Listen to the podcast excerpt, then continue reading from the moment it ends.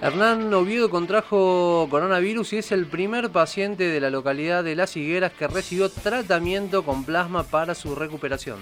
Estuvo 14 días internado y el tratamiento que recibió fue determinante para su recuperación. Hoy nos cuenta en primera persona cómo está y cómo fue atravesar la enfermedad. Hola Hernán, muy buenos días. Javier Sismondi y Susana Álvarez te saludan aquí desde Noticias al Toque. Hola, muy buenos días cómo le van a ustedes el estudio y a toda la audiencia. Bueno, un gusto, Hernán, poder dialogar contigo y para conocer también ¿no? al COVID-19 en primera persona. ¿Cómo te diste cuenta que habías contraído el COVID-19? ¿Qué síntomas tuviste que te motivaron a alertarte y sabiendo que estabas ante la presencia de esta enfermedad? Bueno, nosotros tuvimos eh, un estrecho eh, contacto eh, con un familiar directo y, a los pocos días empezamos toda la familia, somos tres viviendo en la misma casa, mi señora y mi hijo de 12 años, y empezamos eh, con síntomas, primero el nene, después mi señora con más síntomas, con todos, menos fiebre, pero todos los demás síntomas todos, y a los dos o tres días después empecé yo ya con fiebre, pico de fiebre, y bueno, y todos los síntomas habidos por haber. ¿Qué cuál perdón Hernán, buen día Para, para los que estamos escuchando y queremos saber cuándo asustarnos, alertarnos y cuándo no. ¿Cuáles son esos síntomas que decís? ¿Qué les pasaba? Eh, los síntomas es mucho dolor de, cuerpo, eh, picos de fiebre, pérdida de olfato, pérdida de gusto, eh, cansancio, mucho, mucho cansancio muscular. Haces cuenta que tu cuerpo no te reacciona, quieres girar por un lado y no lo podés hacer, el falta de aire, falta de la oxigenación, eh, mucho dolor de cabeza, eh, no, es tu cuerpo, no, no, no, no, no, realmente es como que no reaccionas lo que te está mandando eh, tu cuerpo a hacer, y fiebre, y fiebre, picos de fiebre. Es según también el organismo de cada persona con este proceso que eh, yo estuve internado en la neoclínica, eh, el doctor Rodrigo Sale, que fue el médico de cabecera, fue la doctora Chapelo, eh, me lo explicaban así, según cada organismo se va generando también, ¿no es cierto? ¿Y cómo fue que terminaste internado, Hernán? un día viernes 5, me parece que fue el día viernes 5, cuando eh, nosotros habíamos, habían hisopado el día jueves anterior a, las 3 eh, y el viernes 5 a la tardecita empecé ya a sentir más eh, pico de fiebre, más molestias y a la noche ya me empezó a faltar más el aire, me empezó a faltar más el aire, hicimos una consulta al médico particular nuestro, que él organiza el traslado hacia el aneo, que me dijeron que iba nada más para hacerme un control, pero volvía a casa para salir de tratamiento acá.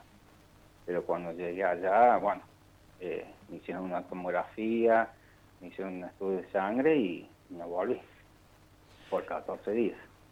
Ya me dejaron internado porque tenía la tomografía, había salido los dos pulmones eh, tomados y, bueno, ahí empezó todo el proceso. Hernán, ¿cómo fue el proceso de recuperación tuyo, no? Y sobre todo para centrar en esto, ¿no? El tratamiento con plasma. ¿Cómo lo consiguieron? ¿Tiene costo? ¿Lo cubrió el mutual? Eh, ¿Le ha sido dado eh, por la misma clínica, digamos? ¿Cómo, cómo fue ese tema? Mira, eh, todavía, te soy sincero, yo ingresé ese sábado a la madrugada a las 2 de la mañana en la neoclínica.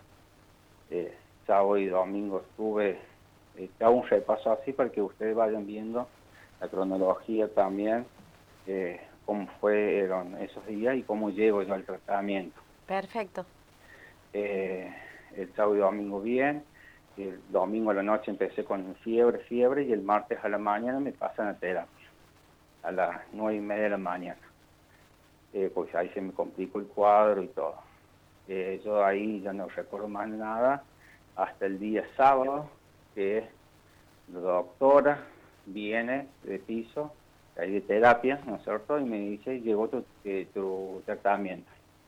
Y yo no sabía, no, no sabía qué clase de tratamiento era, creí que era más medicación, y bueno, y ahí es donde me colocan el primer plasma, primera bolsa de plasma, a las ocho y media de la noche.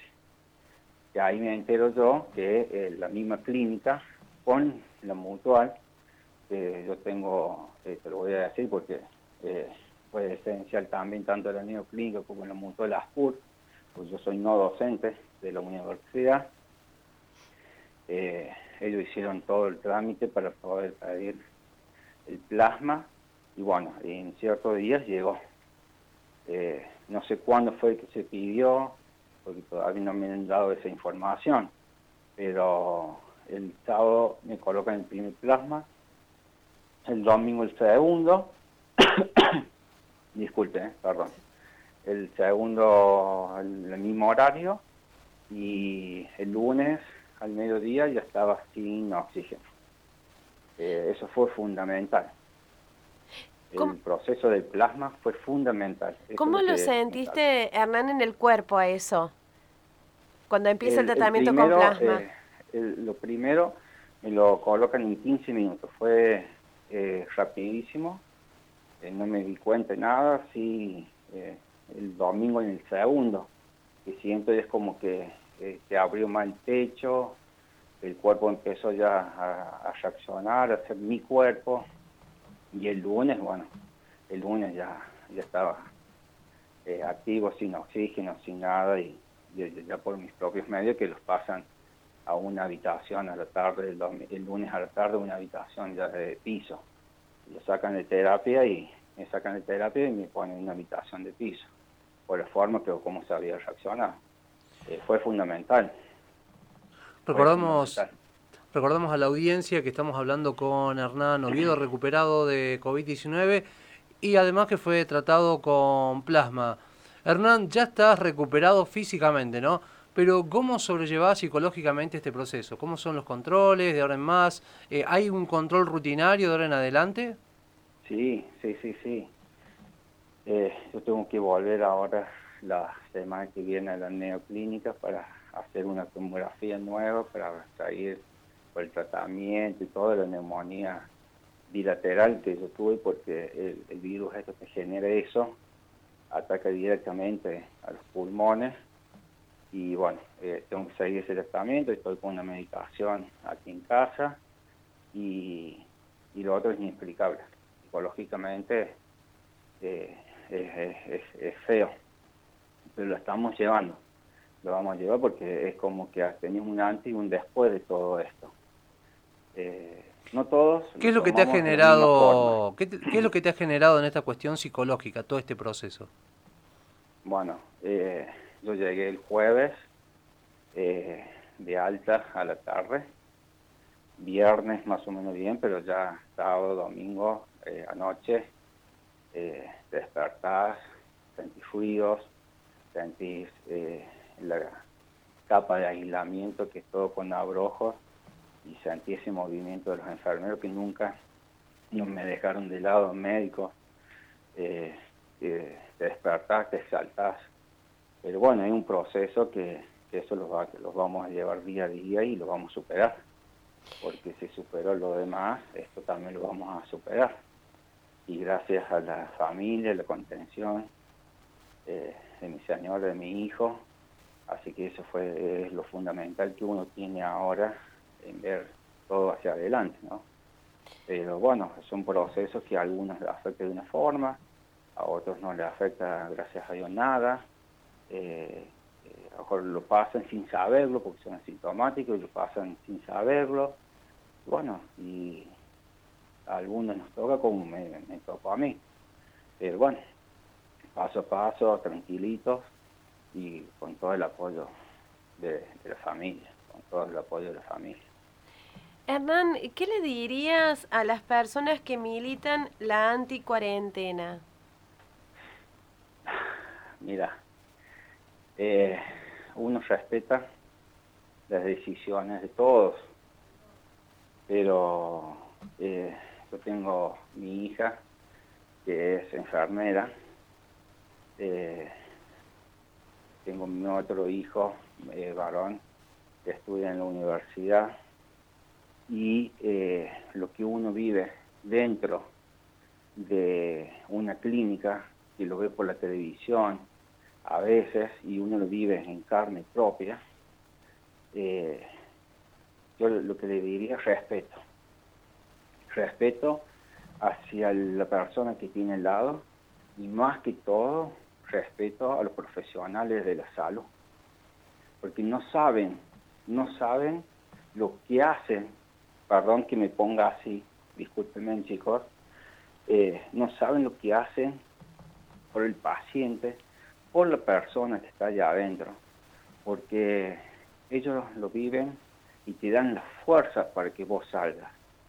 Y el profesional que está ahí tanto, profesional médico, enfermero, enfermero de la limpieza, de la cocina, te alientan, te ponen cartelitos y, vos ves después que afuera salen, como están cosas afuera, sin barbijos, o he visto por ahí que han quemado barbijos, y, y vos decís, no te respetan, eh, es una falta de respeto total. Yo no entiendo esa parte de las personas que actúan de esa forma. Cada uno eh, respeta su política, su religión, sus cosas, ¿no? Porque cada uno hace sus cosas. Pero no tienen respeto por el prójimo, no tienen respeto por la gente de la salud que vive, que tiene familia y que se la está jugando día a día para que vos salgas de allá adentro bien. No sé si me explico. Perfectamente, Hernán, más claro imposible. Es una falta de respeto total, porque ellos, ojalá que nunca, ojalá que nunca, que nunca le toque a ellos ni a un familiar cercano lo que nosotros vivió y mi señora vivió con mi hijo solito acá porque ellos fueron positivos también y solitos, aislados y yo internado y ellos acá. Sí, con la contención de la familia total, de, un pueblo, de una ciudad, pero solito. Y eso no, no, no, no tiene eh, palabras, no tiene porque ellos fueron los que más sufrieron que yo sufrí dentro de, la clínica. Pero la gente no lo ve a eso y sigue manifestándose en contra de Yo entiendo, guarda, guarda, porque yo me pongo en el lugar de la otra persona que tiene que salir día a día a buscar su trabajo, a buscar la comida para sus hijos. Yo soy privilegiado por tener un trabajo como yo lo tengo, como ser no docente de la universidad, que todos los meses, gracias a Dios, yo he podido cobrar. Y me pongo en el lugar del resto, que tienen sus negocios, que tienen su comercio, que tienen una vida, que todos los días tienen que salir a buscar su peso, a buscar su sueldo para sus hijos. Pero con su debido respeto, con su debido eh, protección, eh, así vamos todos bien para adelante, pero no de la otra forma de eh, manifestarse distinto, de, quemar barbijo, de insultar al personal de la salud, porque no saben, no saben lo que se vive dentro de esta enfermedad nadie sabe lo que se vive dentro, de esta enfermedad. Qué importante, Hernán, el, testimonio que, estás dando para conocer un poco de, en primera persona de qué se trata este COVID-19, porque también uno habla, eh, ve estas marchas anti-cuarentena, eh, ve a los médicos que van y vienen, pero qué mejor que tenerlo en palabras tuyas, ¿no? Conocer eh, de manera personal cómo es esta enfermedad que algunos incluso han llegado a ningunear tildándola de una simple gripe y a la vista está, ¿no? Que es un proceso complicado y ya no solamente físico, sino también una cuestión psicológica, esta cuestión del encierro, de estar uno solo con uno mismo y tampoco teniendo una certidumbre de qué es lo que puede llegar a pasar, digamos. Vea, sí, eh, realmente es como vos, eh, ustedes lo, están diciendo, eh, vivirlo aislado, vivirlo solo, un estar contenido con los profesionales, que tu otra familia está solita, aislada, contenido con, también con la familia, pero no, no, salir de tu casa y vas a volver y por 14 días no volver y entre medio que te dicen que el estado es más grave, más grave, se complica, se complica, yo no me quiero ni imaginar porque le estaba hablando con mi señora estos días que estamos acá y emocionalmente eh, es, muy, muy duro, es muy fuerte, es muy, muy, muy, muy, muy, muy fuerte.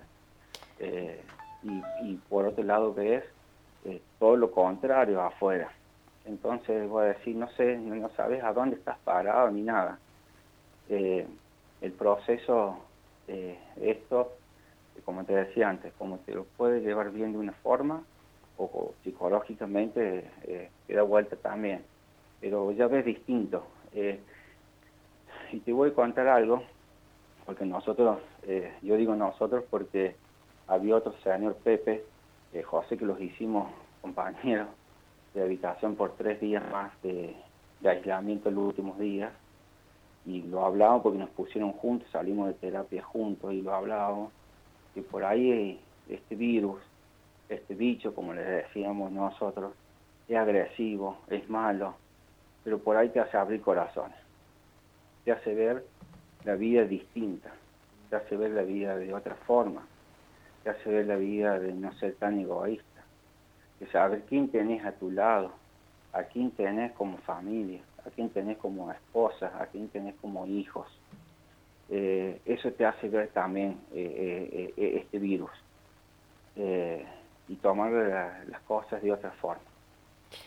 Hernán, te agradecemos muchísimo este testimonio, nos, nos, ponemos muy contentos de que te estés recuperando. Un abrazo gigante a vos, a toda tu familia y en ustedes, a todo ese personal sanitario que son los que de verdad le están dando batalla a este bicho, como, como dicen ustedes. Abrazo gigante y muchas gracias por este testimonio para nosotros y para los que nos escuchan. No, por favor, y si me permitís, Sí. Eh, me gustaría repetirlo de nuevo, eh, tres, cuatro cositas. Discúlpenme, chicos, por el tiempo de ustedes, sé cómo es el tiempo de ustedes. Eh, agradecer eternamente a la neoclínica, eternamente a la neoclínica, a todos sus profesionales, enfermeros, como te decía antes, todo, todo, toda la neoclínica, todo el trabajador de la neoclínica, a Higueras, y fue algo impresionante, el pueblo, mi, mi pueblo, eh, la universidad, los compañeros de trabajo de la universidad, la Mutual eh, al área material donde trabaja mi hermano, y somos todos conocidos, agradecer todo, a la familia, no los dejó ni siquiera un segundo solos, y bueno, y a ustedes también por hacerme hacer esta nota y poder llegar, eh, aunque sea un rinconcito de algún lugar, y poderles decir que el plasma es todo, y si el que pueda donar plasma, que lo done porque salva vidas.